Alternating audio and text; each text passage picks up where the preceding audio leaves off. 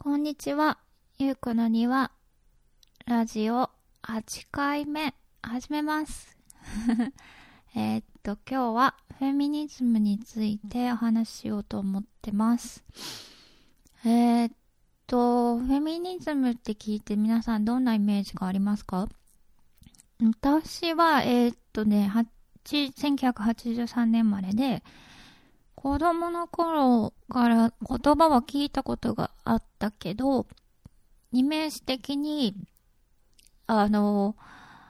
おかっぱで、メガネかけてて、えっ、と、お化粧してなくて、えっ、と、シングルの女性みたいなイメージでした。うん。で、なんか、なんだろう、怒ってる女の人っていうイメージがずっとあって、その頃のフェミニズムがどういう状況だったかっていうのはちょっと勉強不足で分かってないんですけど、うーん、なんだろうな、別に、なんかあんまりずっとピンと来てなくって、そうそうそう。で、いつからかな、アメリカに来たのが私が2012年なんですけど、その後ぐらいきっと多分でも、MeToo が始まって、トランプ大統領が当選したあたりから、アメリカでも、あの、フェミニストっていう風に名乗る女性が、えー公でもたくさん出てきて、すごく変わったんですよね、一気に。うんうんうん。で、で、私も、なんだろう。やっぱり、ちょっと、その時もまだ、怖い、怖くて、うん。あの、怒ってる女性っていうイメージだったから、私、あの、怒ってる男性がすごく怖くて、恐怖心が、それはあの、トラウマのせいであるんですけど、そう、女性、女性怒ってても怖くないはずなんだけど、なんかちょっとやっぱり怖い、うん、気持ちがあって、そうそう、ちょっとなんか遠巻きに見る気持ちがあったんですね。うん。だけど、怒ること自体は別に悪いことじゃないよなっていうふうにだんだん思ってきて、うん。そう、何が悪いんだろうっていうふうにだんだんだんだん思ってきたし、あと、その、フェミニストの人たちが言ってることって本当になんか全部納得するし、あ、もうこれは私もフェミニストなんだなって別に言わなくてもそうなんだなっていう風にだんだんなってきて、そうそう、たんですけど、なんか、あの、自分が、その、フェミニストになってですって言うと、なんだろう、そのフェミニストの人たちって、すごくたくさんいろんなこと、知識があって、その社会の問題とか、女性の置かれてる現状とか、あと、そう、そういうことにすごくたくさんの問題意識と知識があるから、中途半端に言うと、私も怒られるって 思ってて、そう、それも怖くて、そう。で、なんかあんまり堂々と言えないなっていう気持ちがずっとあったんですよね。賛成はするけど、なんだろう、自分のことそういうふうにも言わないし、あとなんだろう、うん。それからもう一つは、あの、男性のこともちょっと考えないといけないんじゃないかなっていう気持ちもあって、で、なんだろう、ちょっとまだ遠巻きに見てたんです。怖いから怒られると思って、中途半端に言うと怒られるっていう気持ちがすごくあったのと、で、私はその、女性の権利を守るのはもちろん当然なんだけど、そうそう、あの、男性のことも一緒に考えていかないとちょっと、どうしようもないんじゃないかなっていう気持ちもあったから、あの、なんだろう、わざわざ今フェミニストっていう、いう意味ってなんだろうっていう気持ちもありました。うん。で、それから私はあの、自分が結婚していて、で、その結婚生活を楽しんでいて、なんだろう。そういうこともなんだか相入れないのじゃないかなっていう気持ちもあって、なんだろう、このすごく、フェミニストってこういうものっていう思い込みが私の中にもすごくあって、うん。で、なかなか躊躇してたんですけど、えー、っと、今年かな？今年に入ってから、えー、っと、ロクサンド・ゲイっていうアメリカ人の女性の書いたバッドフェミニストっていう本を、えー、英語で読み、読んだんですね。で、もう最初からすっごい面白くて でも、うん、すごく面白くてどんどんどんどん読んだんですけど、もう最初からその、えー、ロクサンドは、えー、ゲイは、彼女は、あの、ハイチ、ごめんなさい、ハイチだと思う。ハイチ系の、えー、移民の2世で、黒人で、え、ー、と、自分、彼女はオーバーサイズっていうか、なん、うん。で、あのうん。で、フェミニストなんですけど、で、自分、彼女自身が自分のことをそのフェミニストたるものをこう言うべきっていう姿にそぐわないっていうところから始まってて文章が。で、それでもどう考えても自分はフェミニストだっていうことから始まるんですけど、すごくその、そこにもうすでにすごく励まされたし、あ、そっか、それでもいいんだって思ったんです。ちょっと最初の文、英語なんですけど、読ませてください。よいしょ。後で訳しますね。I embrace the label of bad feminist because I am human. I am messy. I am not trying to be an example. I am not trying to be perfect. I am not trying to say I have all the answers. I am not trying to say I'm right. I'm, I'm just trying, trying to support what I believe in, trying to do so, some good in this world, trying to make some noise with my writing while also being myself. えっと、私はバッドフェミニストっていうラベルを受け入れる。私は人間だから、私はぐちゃぐちゃしてるし、それが私。私は、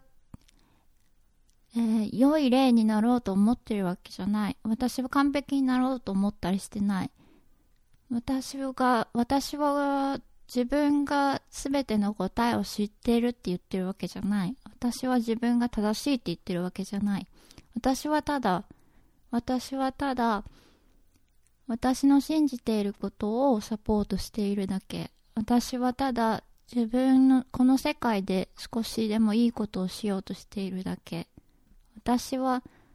ただ自分のであろうとしながら文章を書いてるだけっていう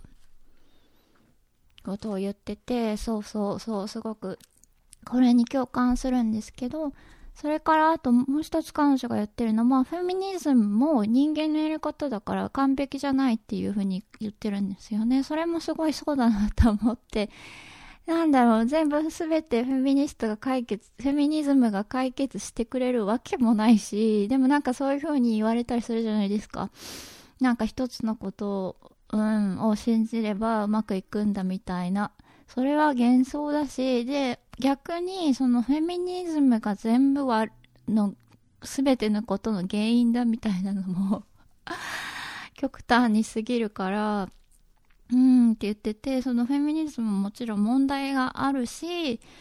あのまだまだ完璧じゃないしまだまだやることがたくさんあるかけどうんだけどそれでも受け入れるっていう風に彼女が書いてるんですよねすごく納得って思いますうん。そういうところが大好き。あともう一つ、すいません。あともう一つ、彼女は黒人女性なんですけど、歴史的に見て、そのフェミニズムっていうのは白人のヘテロの女性のために作られたものなので、それに関しても彼女はもうなんか私でも言っていいでしょみたいな感じで書いてます。で、本の内容は、あ、これ日本語も出てるはずなんですけど、本の内容は、あの、彼女の好きなポップカルチャーだったり、それから、やっぱり移民2世としてどういう風に生きてきたかとか、黒人文化、アメリカのこととか、そういうことが多いですね。で、もちろんその、えっ、ー、と、性差別のことも、レイプカルチャーのことだったり、そういうことも書かれてます。あの読んでみてください。すっごい面白い。面白いから。で、で、私が好きなのは、その、彼女が、えっ、ー、と、ツイッターをやってるんですけど、すっごい くだらないことから毎日書いてて、すごくなんか明るい人だし、そういうの見るのも好きだし、あと彼女は、えっ、ー、と、他のもう一人の黒人の女性と二人でポッドキャストをやってて、ただそのアップルのポッドキャストじゃなくて、ルミナリーっていうポッドキャストで1ヶ月7ドルぐらいかかるんですけど、すごく勉強になるし面白いので 聞いています、私は。えっ、ー、と、興味がある人はこの本とか、あと彼女のツイッターとか見てみてください。また、えっ、ー、と、リンクを私のここのツイッターに貼っておきます。うん。で、その本を読んでから私もそうだ、ああ、そうだ、じゃあ私もフェミニストって言っていいんだなって思って、うん。別になんだろう。完璧にならなくていいやっていうか、私もやっぱりその思い込みのフェミニスト像がすごく健康にあったから、別にそんなうん、そんなにならなくていいや。間違えてもいいし、何もまだ知らない状態だけど、だけど、やっぱり、あの、今の女性の状況っていうのはまだ、まだ声を上げていかなきゃいけないし、そうそう、私がすごく力があったり 何かができるわけじゃないけど、だけどそういう私たち一人一人が何か考えていくことが大事なんじゃないかなって思って、そう、そういうことを思いました。この本を読んでそういうふうに勇気をもらいました。うん。で、でですね、日本にヤマンバ、チームヤマンバっていう手芸のユニットをされている女性がいらしてて、えー、っと、私はもともと何だったかなきっとインスタグラムでな、何きっかけ覚えてないんですけど、インスタグラム拝見しててすごく面白いなと思っていつも拝見してたんですけど、あの、いろんなフェミニズムのテーマにした、えっ、ー、と、手芸作品を作ってらしてて、で、いつか絶対手に入れたいなって思ってたんですけど、たまたまこの方たちがニューヨークにいらしてて、で、お会いはできなかったんだけど、声かけさせていただいてでそこからあの作品作っていただくことになってそしたら絶対この Bad Feminist がいいと思ってそうそう。で白いリボンにピンクで Bad Feminist って刺繍してもらってそれが届いたんですよ。むちゃくちゃ可愛くって。すごく嬉しくって昨日はそれを胸につけてずっとしようとしてたんですけど今はカバーにつけて、これから毎日電車に乗ろうと思って すごく楽しみです。えっ、ー、と、この、えっ、ー、と、バッジか、あの、リボンは、ああの、特注で作ってもらったんですけど、もう一個いただいたのは、丸いバッジで、あのね、なんだろう、パンツが書いてあって、で、そこにマインって私のものっていう英語が入ってるバッジを、え、ー、と4、4つだっけ ?4 つもらって、それはあの、チームやバンバさんの定番の作品なんですけど、で、その mine っていうのは my body is my mine っていう私の体は私のものっていうあのメッセージが込められているんですけどちょうどこれお願いした後かな？かな？で、ニューヨーカー、雑誌のニューヨーカーに、あの、なんだっけ、えっ、と、アボーションのことが載ってて、アボーションっていうのは中絶のことですね。うん。が、あの、記事が載ってて、すごく興味深く読んでたんですけど、えっと、リプロダクティブライツっってわかりますか？リプロダクティブヘルスライツとかも言ったりするんですけど、えー、リプロダクティブっていうのが再生産ってまあ直訳すればそうなんだけどリプロダクションっていうのは子供を産むことを英語でそういう風に言うんですね。ちょっと機械的に聞こえるけどそれが英語ででリプロダクティブライトっていうのはその出産や妊娠に関わる、えっ、ー、と権利ですね。でそういうこの話を読んで日本語を探したんだけど 見つからなくて多分日本語にまだなってないか日本でもカタカナでリプロダクティブライトとかって書かれてるのかなって思うんですけど勉強してなくて不足ですけど。うん。でそれはで、あともう一つはリプロダクティブジャスティスっていうふうに今アメリカでよく言われてるんですけど、それはあの、やっぱりアメリカはその人種差別がすごく深刻にあって、この記事にもあったんですけど、出産時に亡くなる黒人女性っていうのは白人女性の3倍だそうです。うん。びっくりしたんだけど、それはやっぱりその、まず、えー、人種差別がすごくクラス、社会的クラスの、につながってて、もう確実に、あの、貧困層は有色人種が多いんですね、アメリカは。で、そういうことも影響しているし、それから医者の差別、偏見もあります。で、そのためにそういう結果が出てるんですけど、それから、そういうことを正していこう。ジャスティスっていうのは正義ですね。そういうことを正していこうっていう、え運動があります。すごく深刻になってきて。もう一つは、で、アメリカは、その中絶アボーションが、と、えー、合法になったのが、ごめんなさい、書いてないや、70年代だと思うんですけど、で、それがなん、この数年、また違法になり始めてて、いろんなところで、特になぜかアメリカの南部で違法になってきてるんですね。で、どんどんその、アメリカってその合衆国だから州一つずつの力が強いから、この州では、例えば、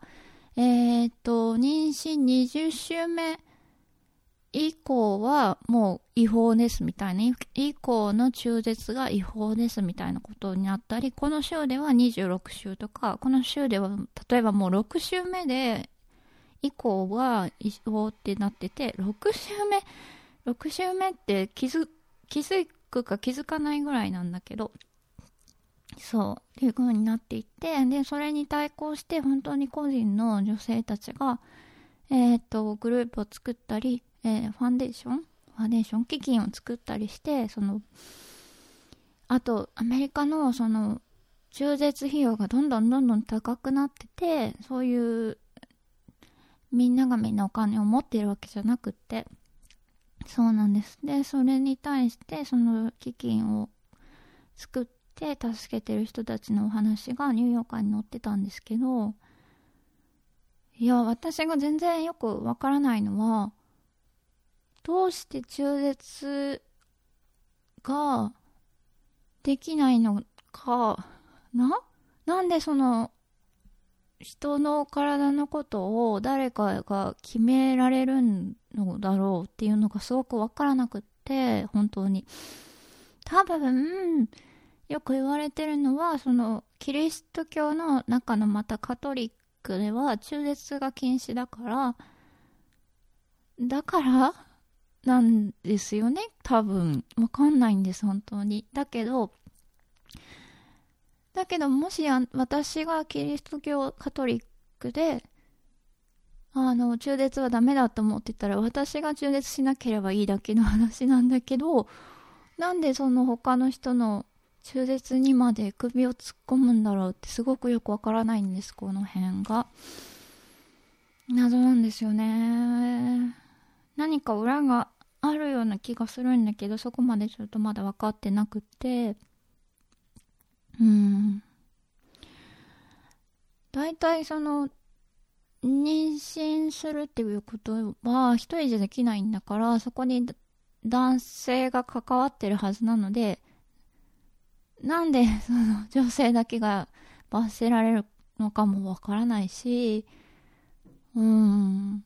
謎だらけのリプロダクティブ・ジャスティスアメリカの今の状況はそんな感じです。でうん。ででそういうこと調べててでじゃあ日本はどうなんだろうなって思って今調べ始めてるところなんですけど日本って実は堕胎罪がまだあって中絶は禁止違法らしいです。知らなかったんだけど、中絶っていうのは法律違反なんだって。だけど、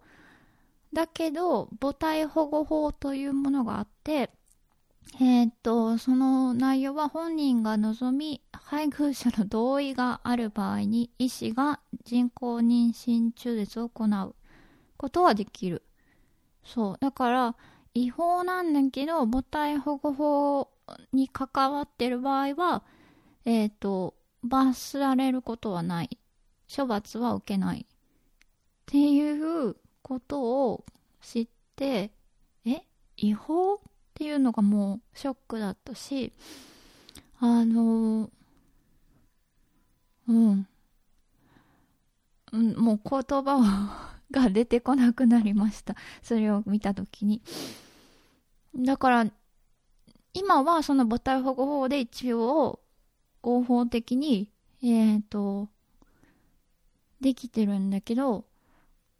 中絶することはできますけど、だけどもし何かの政治的なことが変わって、これが簡単に変えられちゃいますよね。でも絶対中絶ができなくなったりとか、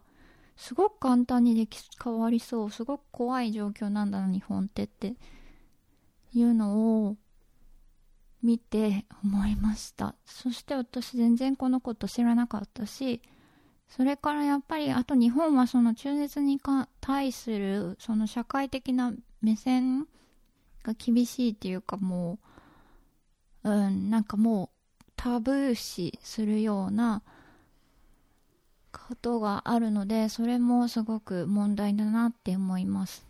そしてもう一つは、その日本の中絶方法が、え、ー、と、一つしかなくって、それはその子宮を傷つける危険性があります。あの、まあ、あり手に言えば書き出すような形になるので、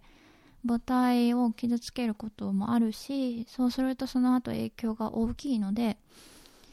すが、え、ー、と、例えばフランスとかだと、あの、経口中絶剤？液？薬？わからないけど、その薬で、えっ、ー、と、中絶ができます。そう。それを早く取り入れてほしいなって思います。うーん。なんかその、自分たちの体のことを勝手に決められたらくない。うん。し、なんだろう。私たち、やっぱり日本人ってやっぱそういう風に決まってるからって言われたらなんかもうそれで終わっちゃうっていうか、そこに対して何も言うことがなかなかできないです。私はね、特に。なんだろう。そういう風に決まってるって言われたら、あ、そうなんだって言ってしまいそう、がちなんだけど、だけどよく考えたらおかしいなって思うんですよね。しかも配偶者の同意ってどういうこと？私、の体で同意したけど結局罰せられるのは配偶者は罰せられないわけでしょ？よくわかんないですよね。そのうーんどういうことなんだろうなっていうのを、まあ、まだ調べてる途中なんですけど日本でそのリプロダクティブジャスティスとかリプロダクティブライツみたいなことを言われてないのかな言わないんだろうなって思いながら考えてます。うんうんうんうん。なんだろう、えっ、ー、と、私たち、女性、うん、女性の敵？女性が今求めなきゃいけないのはシステムの変更かなまずうん。って思います。それからもちろんその私たち自身の偏見というか思い込みを一つずつほどいていく必要があるしその最初に話した私が 怖いと思ってたっていうのはその中途半端にフェミニストっていうとすごく真面目にフェミニストしている方から怒られるって思ってたんですよね私。それからその何か一つのことを偏見をほどいていくっていう作業がずっと続くからうんそれに対してもちょっとなんだろう眠って いたらそれでいいじゃんみたいなところも正直ありました。もうなんか今そうなんだしみんながこう言ってるからそういうものかっていう風にしてる方が楽っていうか、うん。でも一つもう気づいちゃったらしょうがないっていう感じかな。なんかもう、あ、これもおかしいなっていうか、なんでこれがこうなんだろうって思い出したら、止まらないんですよね、普通に。そう。うーん。だから、なんだろう、男性に対して怒るためのフェミニズムではなくて、もうちょっとそう、自分の中をまず見直していくことと、それからシステムに対して疑問を投げかけることと、うん、じゃないかなって思います。その、うん。フェミニストってこういう人みたいなことも本当はどうでもいいことだから、そういうことにはまらずに、自分は、自分の考えを言っていくしかないから結局、他の問題と一緒なんですよね、これも。うん。だけど、なんだろうな。うんうん。だから、なんだろう、フェミニズムの問題って言ってもすっごくいろいろあるから、考え方もいろいろあるし、すべてがみんな同じ考え方なわけないし。んで、いろんなその人自身の知識の差とかもあるし、だけど、やっぱりなんだろう、私はその女の人女の人っていうか、まあ、別にこれ性別で分ける話でもないと本当は思っていて、うん、私が考える性フェミニズムはそのなんだろう性的なマイノリティの立場に置かれてる人たちが連帯して社会的な差別に対して声を上げていくことなのであの私はそういうふうに考えているんですけど、だけど、なんだっけ。そうです。だから、その、なんだろう、よくあるじゃないですか。あの、フェミニストを攻撃する女の人みたいな図。あれがすごいよくわからないし、うん、やっぱりそういう風に攻撃する人はその自分のこれまで考えてきたあの、思想をもう一回考え直さなきゃいけないことがめんどくさいから起こってるんじゃないかなって思うんですよね。そうそう。うん、私は別に、なんだろう。そういう人とあんまり関わらないでいこうかなと思うんですけど、私はなんだろう、自分、あこれもおかしいな、これなんか気持ち悪いなって気づいた人だけ関わっていきたいって思ってます。私誰もその、誰のことも変えたいと思わない、変えれると思ってなくて、